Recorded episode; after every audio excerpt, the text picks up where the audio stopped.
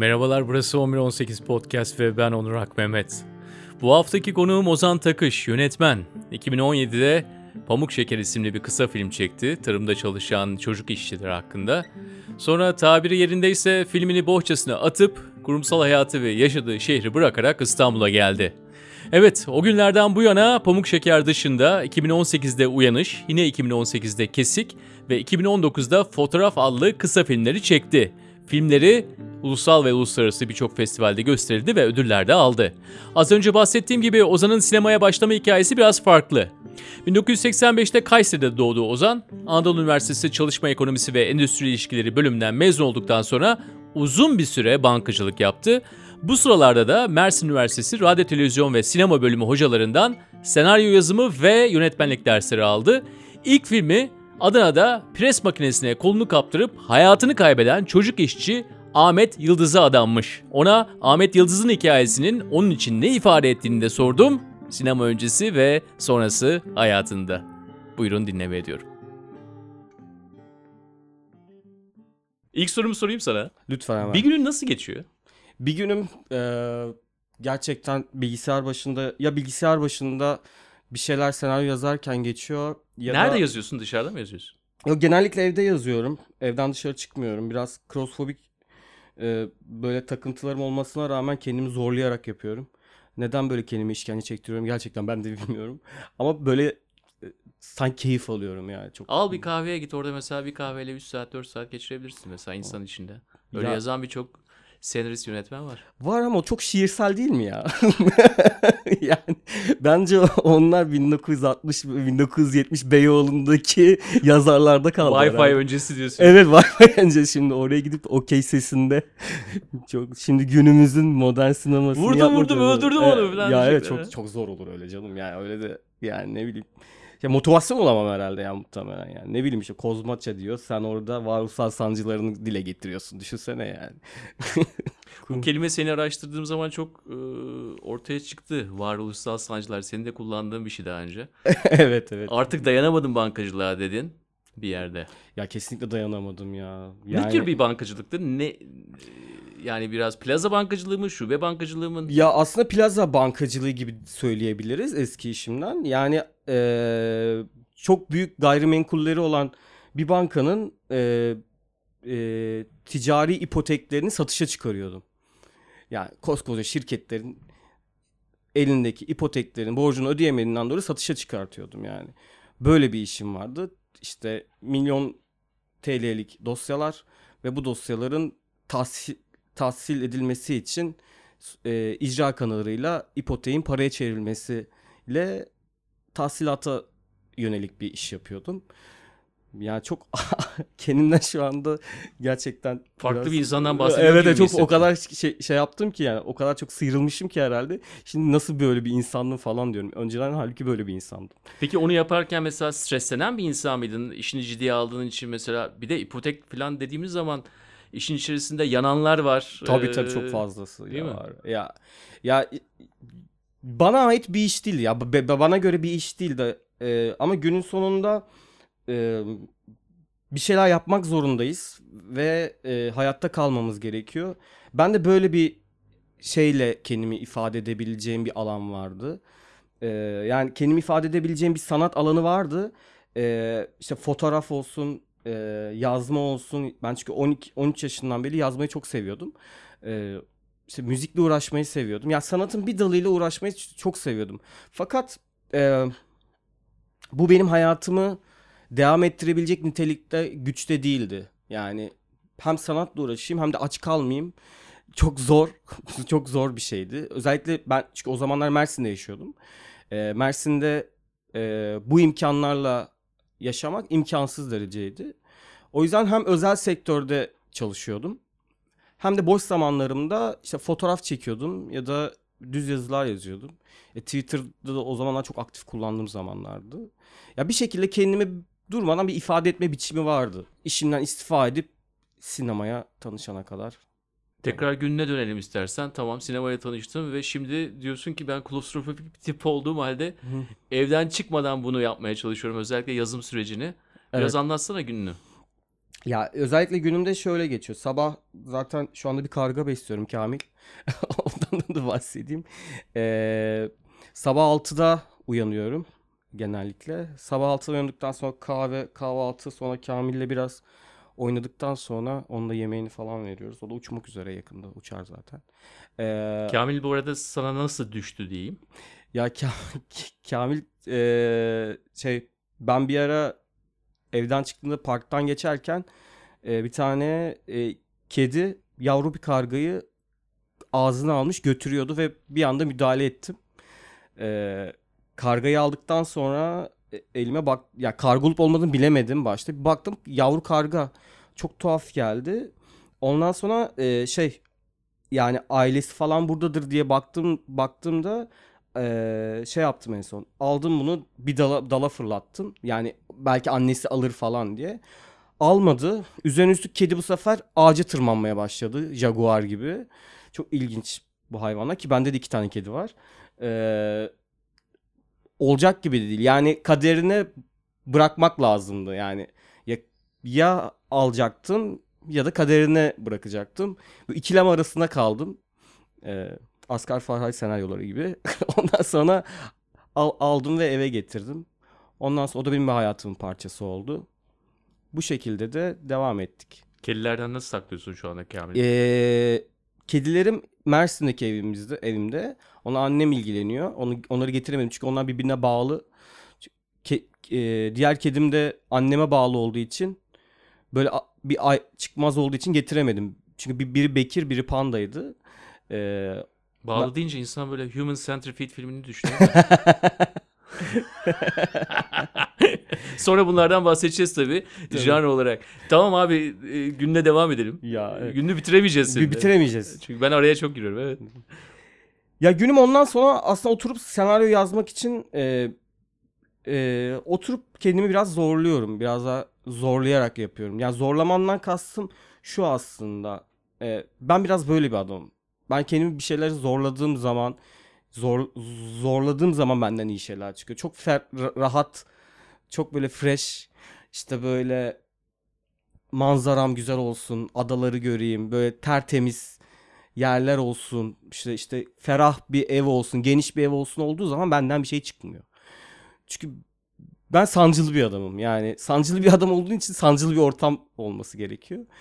O yüzden küçük bir evim var. Ee, çok güneş almayan bir evim var. Bu yüzden de e, yazmak yazmak benim için e, bunu ifade etme biçimine dönüşüyor. O evin havası, orası. İşte işleyeceğim konuları daha iyi, verimli bir şekilde çıkartabiliyorum. O yüzden böyle bir modum var yani. Sabah yaz, başlıyorum yazmaya. Sonra ara ara molalarla, mo- molalarla birlikte evden çıkmıyorum birkaç gün falan yani. Böyle yapıyorum. Hiç çıkmıyorum evden.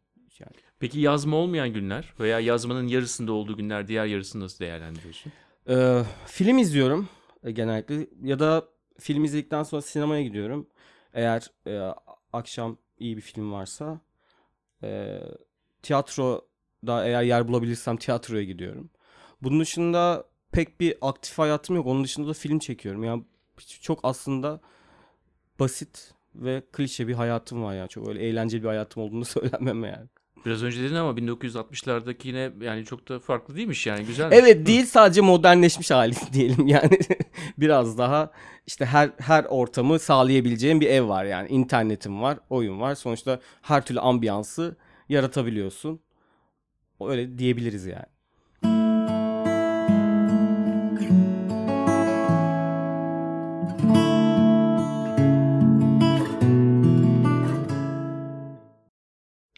Şimdi Ahmet Yıldız'la olan e, doğru söylüyorum değil mi? Evet, Ahmet evet. Yıldız'la ilgili kısa filmin birçok insanı çok etkiledi.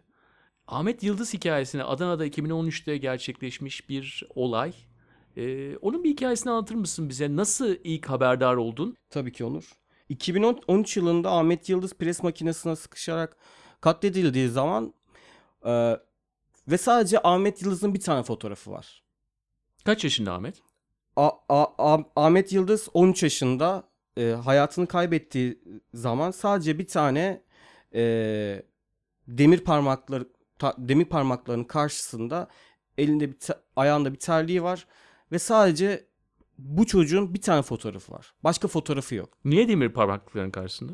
Çünkü çalıştığı mekan, çalıştığı iş yerinin fotoğrafı o da. Yani şöyle düşün. Kimlik fotoğrafı gibi mi? Evet yani ha- Ahmet Yıldız'ın şöyle söyleyeyim sana. Sadece bir tane fotoğrafı var. Ve bu bir fotoğrafı da çektirdiği yerde çalıştığı iş yerindeki fotoğrafı. Bir çocuğun bir tane fotoğrafı var. Ya bence bu çok dramatik bir hikaye. Dramatik bir gerçeklik. Hikaye de değil bir gerçeklik. Ve e, o yaştaki bir çocuğun e, haber haberlere e, bu- bunu haber yaptıkları zaman inanılmaz derecede bir içime bir şey çöktü. Yani bunu anlat bu bunu hiç anlatamıyorum. Yani bunu ifade etmek çok zor benim için. Hayatımızdan geçip gidiyor her şey. Ya ve hızlı bir şekilde gidiyor. Çünkü biz çok hızlı bir dünyada yaşıyoruz şu anda. Ölümler de çok hızlı oluyor. Hayat da çok hızlı oluyor. Ve biz her şeyi çok çabuk unutuyoruz. Çünkü çok çabuk unutulduğu için, hızlı olduğu için onun yerine çok hızlı bir şeyler geliyor hayatta. Ve biz e, kendi insani tüm yaşantımızı, tüm insani duygularımızı da hızlı bir şekilde yitirerek devam ediyoruz. Çünkü ne olacak ki yani? O oldu, bu geldi, bu oldu, bu geldi. Yani çünkü hızlı bir tüketim içindeyiz. Bu duygularımız için de geçerli bir şey. Bu e, yaşanan olay bana inanılmaz derecede e, bir hezeyan açtı içimde. Bu anlatılma gerçekten anlatılması zor bir durum. Ve ben o, o dönem e, bu arada çalışıyorum. Özel sektördeyim yani. Hiçbir zaman unutmadım. Yani ve ben bunu bir şekilde yaşatmam gerekiyordu. Bir şekilde e, bunu bir ifade etmem gerekiyordu. Yani ya Ahmet Yıldız adına e, bir şeyler yapmam gerekiyordu ve şek, e, şekeri pembüyü yaptık. E, pamuk şekeri. Ve onda e, Ahmet Yıldız adına adadım o filmi. Ahmet Yıldız da çocuk işçiydi. Orada da pamuk pamuk toplayan çocuk işçileri anlatıyordu. E, böyle gelişti olay. Aslında dediğim gibi e, ben sinemayı aslında tüm e, ben birçok insan için bence geçerli bir durum. E, kendimi içimdeki yaşadığım hezeyanları ya da yaşadığım e, tüm toplumsal gerçeklikleri ifade etmek için böyle dışa vurumculuk gibi düşünebiliriz. Hepsini bir şekilde filme dönüştürdüm. Dört filmdeki amacım, dört tane çektiğim kısa filmde de bunlar vardı aslında. Benim bir sorunum var, bir derdim var. E, toplumla, dünyayla, herkes bir sorun var. Ama ben bunu ifade etme biçimini sinemaya kullanarak, e, si- sinema yap film çekerek, sinemanın dilini kullanarak böyle ifade etmekte bulundum. E, ve o yüzden film yapmaya devam ediyorum.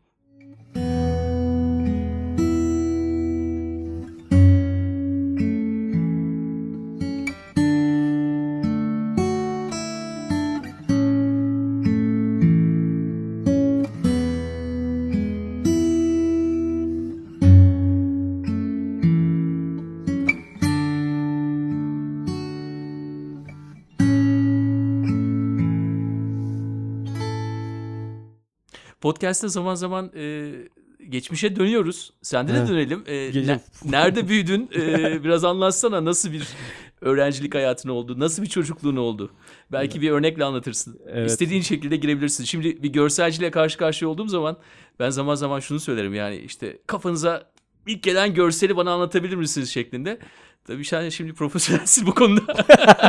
Yok canım Diyeceğim ki yani e, bir yerden seç beni bir yere götür. Ee, hasır hasırların olduğu, kilimlerin olduğu e, tamamen kerpiç evde doğdum. Ve bu Kayseri'nin bir köyü, Yeşilhisar ilçesi. Ee, yüklükler var böyle, evin yüklükleri. Yüklüklerde ne var onda? Yüklüklerde yorgan, Yorgan var. yorgan var, yastık var falan. Ben böyle bir evde doğdum. Evde doğdum. Bir köy evinde doğdum. Ee, Kayseri Yeşilhisar ilçesinde.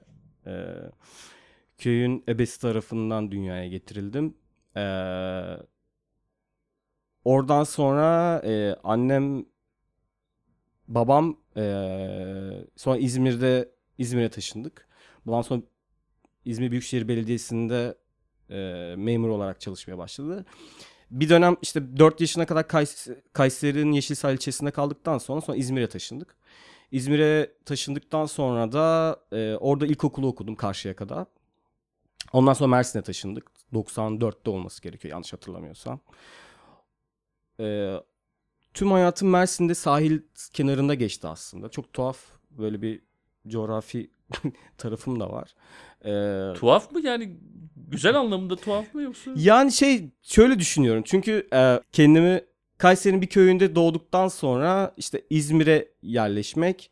Çünkü şey şeyde de şimdi akraba bağları olduğu için Kayseri'den de kopamıyorsun. Yani mesela burada e, İstanbul'da entelektüel so- sohbetlere oturup muhabbet edip sinema hakkında konuşurken Kayseri'de gidip kavurma yapıp ne ettin gıdasını aldın bunları yaptın mı falan da konuşabiliyorsun yani mesela an- anlatabiliyor muyum? Bu kültür karmaşası bende çok fazla var. Yani her türlü her yere uyum sağlayabilen bir kültür karmaşası olduğu için işte mesela Mersin'e gittiğim zamanda da öyledir yani. İşte İzmir'e gittiğin zamanda da öyledir. İşte İstanbul'a gittiğin zamanda da öyledir. Yani böyle e, inanılmaz derecede çok fazla her türden in- insan hayatımda olduğu için e, böyle bir garip bir tarafı oluyor. Ama bu bana da şey, şey, sinema içinde çok büyük, büyük mesela alan açıyor.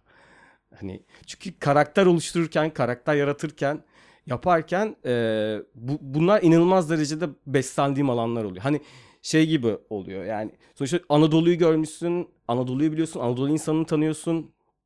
İşte İzmir'i biliyorsun, Kordon'u biliyorsun, Alsancak'ı biliyorsun, işte vapur seferlerini biliyorsun. İşte İstanbul'a geliyorsun, Beyoğlu'nu biliyorsun, Cihangir'i biliyorsun. Ama bir, yandan da Mersin'i biliyorsun, Tantuni'yi biliyorsun, koylarını biliyorsun, denizini biliyorsun, insanını biliyorsun vesaire.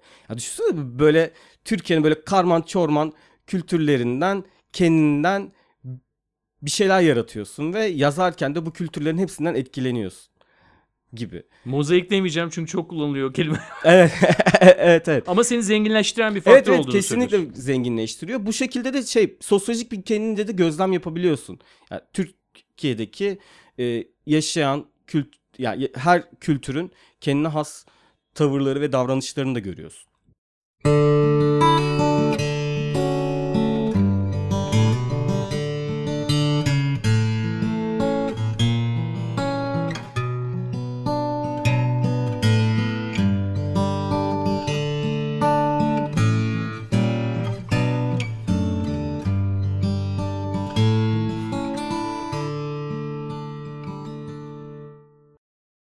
Filmlerine tekrar dönmeden şunu sormak istiyorum. Yani kuşaksal olarak ne dersin? Kendi kuşağını biraz e, bize tanımlasana ya. Yani nedir abi? Ya ne değişiyor ben etrafta? Bir şey söyleyeyim mi? Çok boktan bir kuşağız ya. Ya yemin ederim belki her Cevabı bak, harika. ya yemin ederim yani şöyle şunu söylemeye çalışıyorum. Yani belki her kuşak böyle diyordur.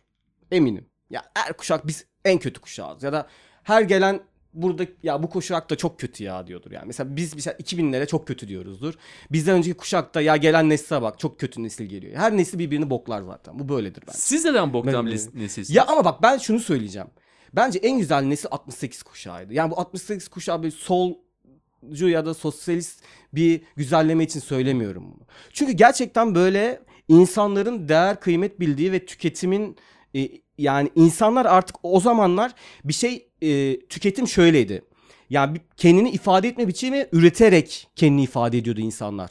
Ya bir şey üretiyordun ve öyle ifade edebiliyordun kendini mesela 68 kuşağı insanları olarak ya da 70 dönemlerinden ya 68 70 darbeden önceye kadar gelelim. 78 70 78'e kadar gelelim. Hani o 68 kuşağı mesela çok güzel bir kuşak.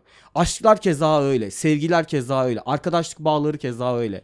Ne bileyim meyhaneye gidip rakı içtikleri falan ya inanılmaz fotoğraflara özeniyorum. Okuduğum hikayeleri inanılmaz özeniyorum. O 68 kuşağı filmleri keza öyle. İşte Fransız filmleri falan inanılmaz tatlı geliyor falan böyle. Orada hissediyorsun onu. Çünkü günün sonunda 68 o kuşakta ya bir insan kendisini ifade ederken bir şeyler üreterek ifade ediyordu. Ama biz kendimizi tüketerek ifade etmeyi deniyoruz.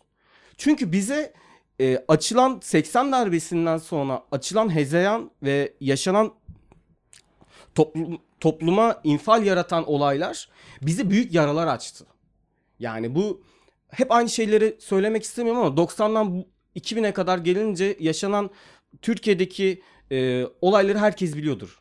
Biliyor. Yani bunları tek tek saymama gerek yok bence. Bunlar bize infial açtı ve bu bu infalden kaynaklı e, hep bir şeyiz. Tetikte. Böyle. Tetikte. tetikte. Yani böyle bir şey mi olacak, olmayacak mı? Olacak mı, olmayacak mı? E, Her her gün ülkede bir şeyler oluyor vesaire. Sonra bir anda bir 2000'li yıllarda böyle teknolojiyle birlikte hemen bir değiştik. Ama yani böyle hızlı bir geçiş formu düşün. Yani böyle 60 80 bitti, darbe geldi. Son 2000'de bir böyle neoliberal ekonomilerle birlikte daha da böyle bir tüketim artmaya başladı ve biz acaba böyle tam ortada kaldık. Biz neredeyiz? Hangi kuşaktayız? Kendimizi nasıl ifade ediyoruz? Böyle bir bilinmezlik, böyle kafalar karışık. Ya böyle kendimizi bu yüzyıla ait hissetmeme gibi bir şeyler hissediyorum ben mesela. Kendimi ben hiçbir şekilde bu yüzyıla ait hissetmiyorum mesela. Hiçbir yere ait hissetmiyorum. Hiçbir yere karşı bir aidiyet duygum yok mesela. Hiçbir şekilde yok. Hiçbir şekilde aidiyet duygusu oluşturamıyor. Ya çünkü bu bizde açılan bence büyük bir özellikle bizim kuşakta bence böyle bir şey var. Bir sıkıntı var. Çünkü e, tahribat çok yüksek. Bence bununla alakalı bir durum yani.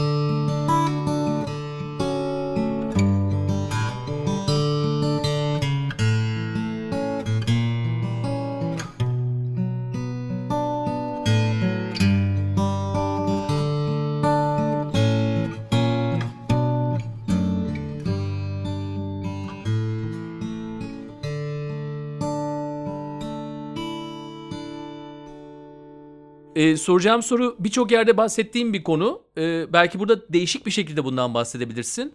Bu da e, filmlerinin finansesi için e, annenin emekli maaşının kullanılması. Bu soruyu soracağım sana. E, Bunun hakkında söylemek istediğin başka bir şey var mı esasında merak ediyorum. Ya şöyle mesela e, ilk filmin Uyanış'tan bahsedeyim. İlk başta ondan bahsedeyim.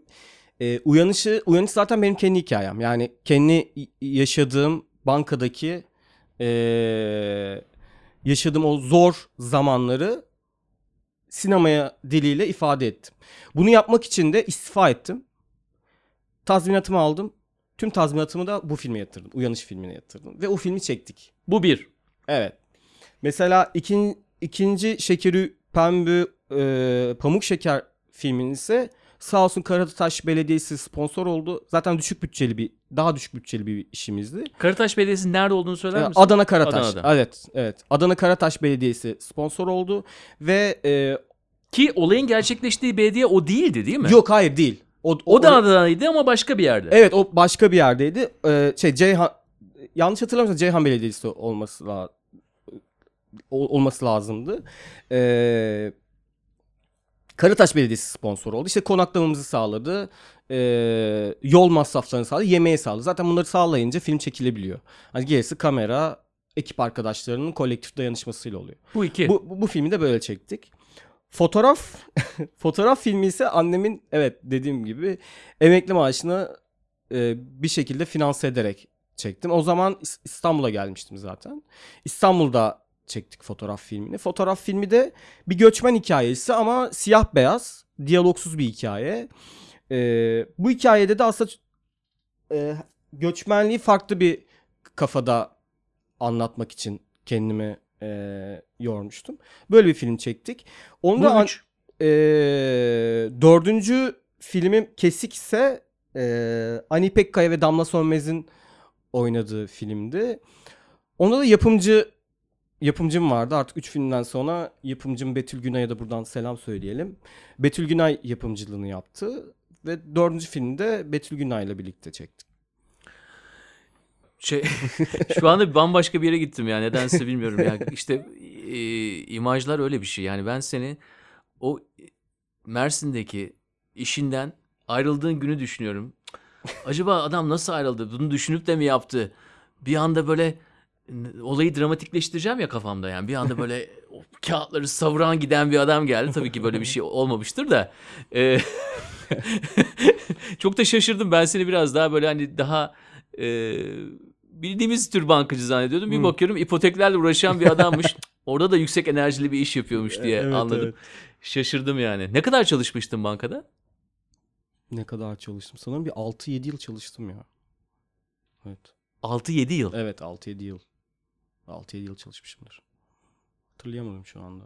Geçmişimi o kadar unuttum ki. Bu iyi anlamda değil ama unuttum derken hani şey değil. O her şey iyileşti falan değil yani. Çünkü ben şey e, çok geçmişimi hatırlayan bir adam değilim.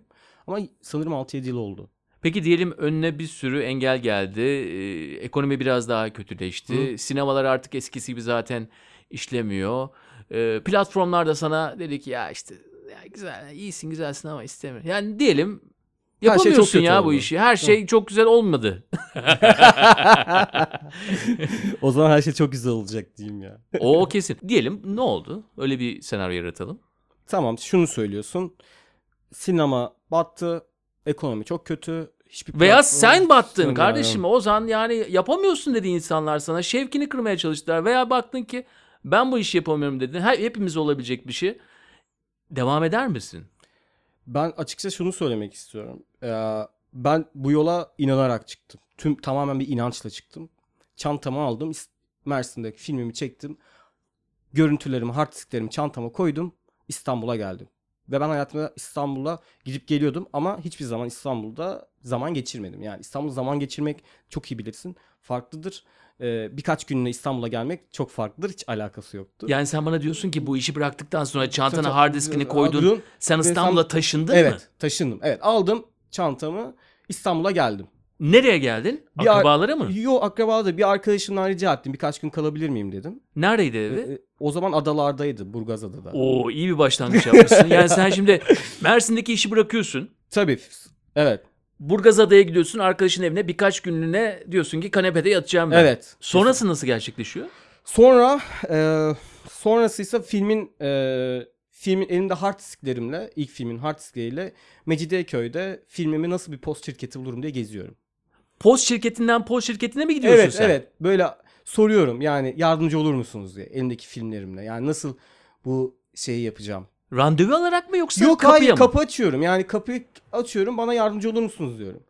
Ben bağımsız bir film yaptım. İlk filmim bana yardımcı olun. Param da yok tabii. Yani çok inanılmaz da çok az bir param kalmış. Çünkü tüm e, fil, filmi filmimi pa- tüm paramı filme yatırmışım.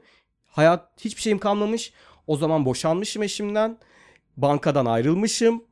istifa etmişim. Tüm paramı filme aktarmışım. Filmin görüntüleri var ve İstanbul'a geliyorum. Burgaz'dan Mecidiyeköy'e. Evet. Böyle bir aç kalıyorsun, susuz kalıyorsun, evsiz kaldığın zamanlar oluyor. Çok zor zamanlarda filmleri çıkartıyorsun ve bunlar için gece gündüz uyumuyorsun. Psikolojin dağılıyor ama hiçbir zaman inancını kaybetmiyorsun. Peki o postları dolu- post şirketlerinde dolaşırken Evet, post çat şirket- kapı geldin. Evet, çap kapı geldim. Ee, Birincisi hayır dedi, ikincisi hayır, hayır dedi. dedi. Sonra üçüncüsünde e, Oktay vardı. Makinist film. Oktay Arabacı. Kulakları çınlasın. Oktay bana yardımcı oldu. Niye? Sevdi. Seni mi e, yoksa Se- beni sevdi, filmimi de sevdi. Yardımcı olurum dedi. Sonra yardımcı oldu onlara zaman geçirmeye başladım orada. Oktay abi e, benim için İstanbul'a geldiğinde e, şeydi yani ilk bu işleri yapmamda bana çok büyük yardımcısı oldu. Çok Şimdi büyük Ozan arada hiçbir insan yok değil mi? Tanıdığın tanıdığından Evet, yok, yok. bahsetmiyoruz yani. Yok burada. hayır çat kapı. Çat kapı oluyor. Ve sonra o bana yardımcı oluyor. Bu yardımcı olduktan sonra tabii o e, şey Oktay abi de korku filmleri dağıtıyor. Türkiye'deki korku filmleri dağıtan dağıt, dağıtım da yapıyor. MC film olarak. E, o bana bu kapıyı açtı. Bu kapıyı açtıktan sonra sahip de çıktı. Yardımcı da oldu. Oradan sonra tabii gelen gidenlerle bu sefer şey network kurmaya başladım. Böyle böyle devam ettim. E, sonra diğer filmimi çekmeye başladım. Diğer filmim için bütçe bulmaya çalıştım. Ee, sonra e, reklam çalışmaya başladım. Yani reklamda e, reklamda reji e, yardımcı yönetmenlik yapmaya başladım. Reji asistanlığı yapmaya başladım. Ee, ondan sonra freelance senaryo yazmaya başladım vesaire derken böyle böyle üzerine bir şeyler koymaya başladım. O yüzden çıktığım yeri bildiğim için şu saatten sonra zaten beni hiçbir şey koparamaz buradan. Bence bunun inancı hala içimde. Çünkü ben nereden geldiğimi çok iyi biliyorum. Kayseri'nin Yeşilsaray ilçesinde bir köyde doğup e, oranın kültürüne alışıp memur ve anne babanın çocuğuyla İzmir'e gidip sonra tayinle Mersin'e gelip öyle bir 90'lılar dünyasında yaşayıp böyle mücadelenin içerisine geldikten sonra sinemanın batıp batmaması umurumda olmaz. Bence böyle. Sinema batar sen batmazsın. Evet. Ya öyle ya bir şeye kanalize olurum. Ya bir şekilde başka bir şey yine ifade ederim. Ya bir şekilde ben yine kendimi var etmeyin farkındayım ve var edeceğime de inanıyorum.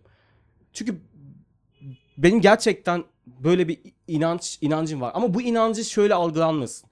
Bu inanç ührevi bir şey. Yani böyle e, egolu yaparım ben. Yaparım, ederim.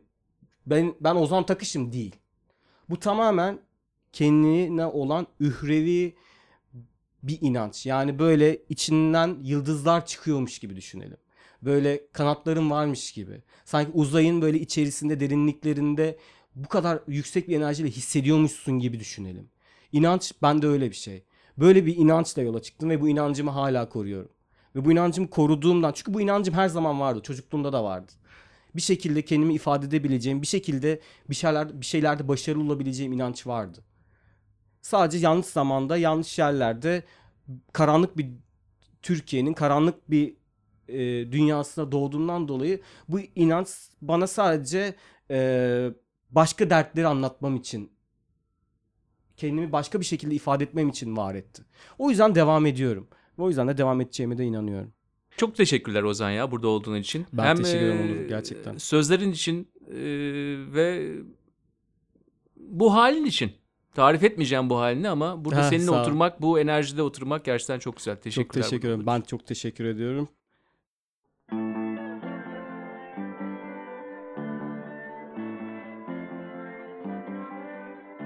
Program boyunca sesinden siz de Ozan'ın tutkusunu ve heyecanını hissetmişsinizdir eminim bundan.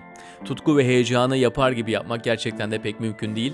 Kendine her koşulda var etmenin yolunu bulan bu adama çok teşekkür ediyorum. Geçtiğimiz yıl boyunca düzenlediğimiz ve Mayıs sonu bir sezon finaliyle kapanışını yaptığımız Anlat Hikayenin yeni sezonu için hikayelerinizi bekliyoruz. Türkiye'nin neresinde olursanız olun 1118.com'a hikayenizi içeren kısa bir ses kaydını veya bilgi.1118.com'a hikayenizin özetini gönderebilirsiniz. Geçen senelerden videolar ve etkinliklerden fotoğraflar için Anlat Hikayeni sosyal medya hesaplarını takip edin. Evet bu seçim hafta sonu aklı silim olanların hafta sonu olsun inşallah. Gelecek hafta yeni bir konukla görüşmek üzere.